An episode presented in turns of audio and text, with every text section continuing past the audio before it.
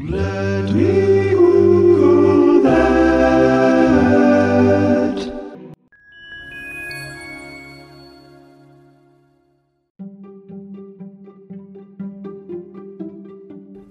Hey friends, it's me, your host Abby. Well, I mean, I'm usually your host, but today I'm actually not going to be your host, and I just wanted to pop in and let you know that yes, you are in the right place. This is Let Me Google That, and you're just not going to hear my voice again after this because we have a very special guest host today. Now, in case you didn't remember that guest hosting was a thing that we do from time to time, it is a thing that we do from time to time. And if it is a thing that you would like to do, get in touch with me and we'll work something out. And with that, I will pass it over to today's guest host, Vieno, from the Trans Field Guide podcast.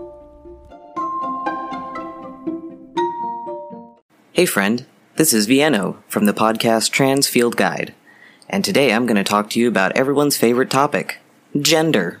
So if you haven't already jumped ship to go listen to something else, I commend you. In all seriousness, this is a pretty fiery topic in this crazy age we live in, but it's also a very important one.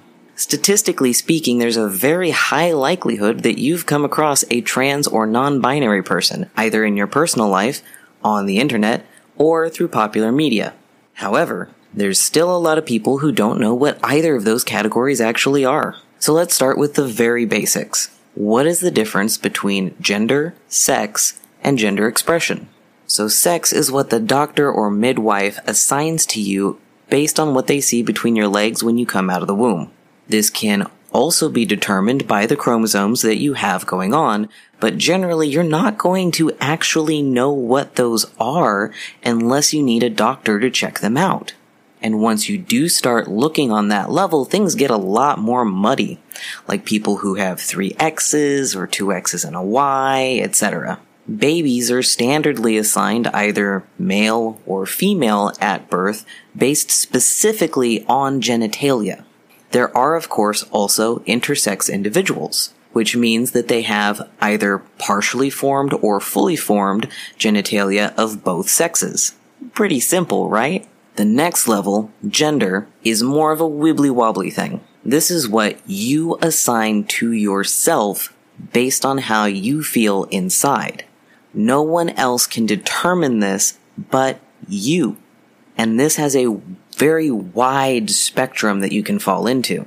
You can even move around on the spectrum of what gender you feel like from day to day. This is where the term non-binary usually comes in. This is someone who falls anywhere between the two ends of the spectrum. There's a bunch of smaller slices within that umbrella, and those are changing and growing all the time. Trans or transgender just means that the identity that you feel like does not match the identity that you were assigned at birth. This could be someone who was assigned male at birth, but feels like a female, or person assigned female at birth who feels like a male, or someone who was assigned as either of those at birth, but feels like something in between, or neither, or both. Meanwhile, if you feel inside that the doctor got it right, and you are what they assigned to you, then you're cisgender. You still following me? Good. Because now things get complicated.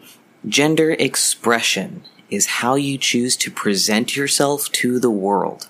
So you could be a cisgender man who likes to wear dresses. You don't feel like you're a woman on the inside, you feel like a man. You just like how dresses look on you. Or maybe you're a cisgender woman who buys all of her clothing from the men's section. You don't feel like you're a man, you just feel more comfy in men's clothes and wouldn't be caught dead in high heels. Still keeping up? Good. This concept can be applied to any gender. You could be a trans man, which means you were assigned female at birth, but feel like a man inside.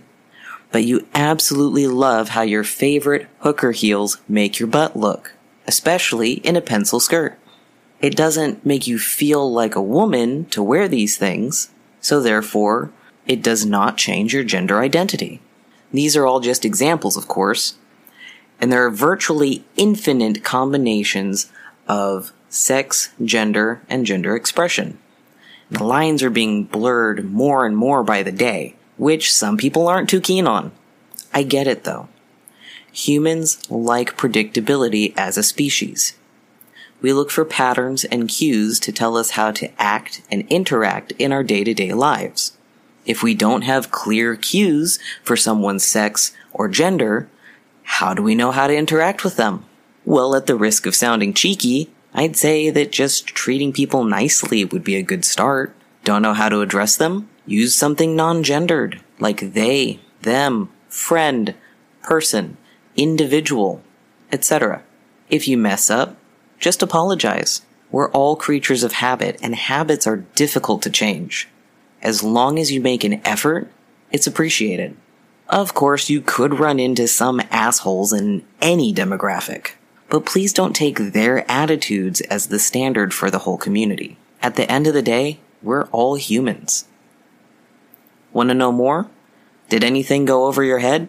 Then come on down to Trans Field Guide, which can be found on many of the usual podcasting platforms, as well as our website, transfieldguide.com. Thanks for listening, and remember, I'm proud of you.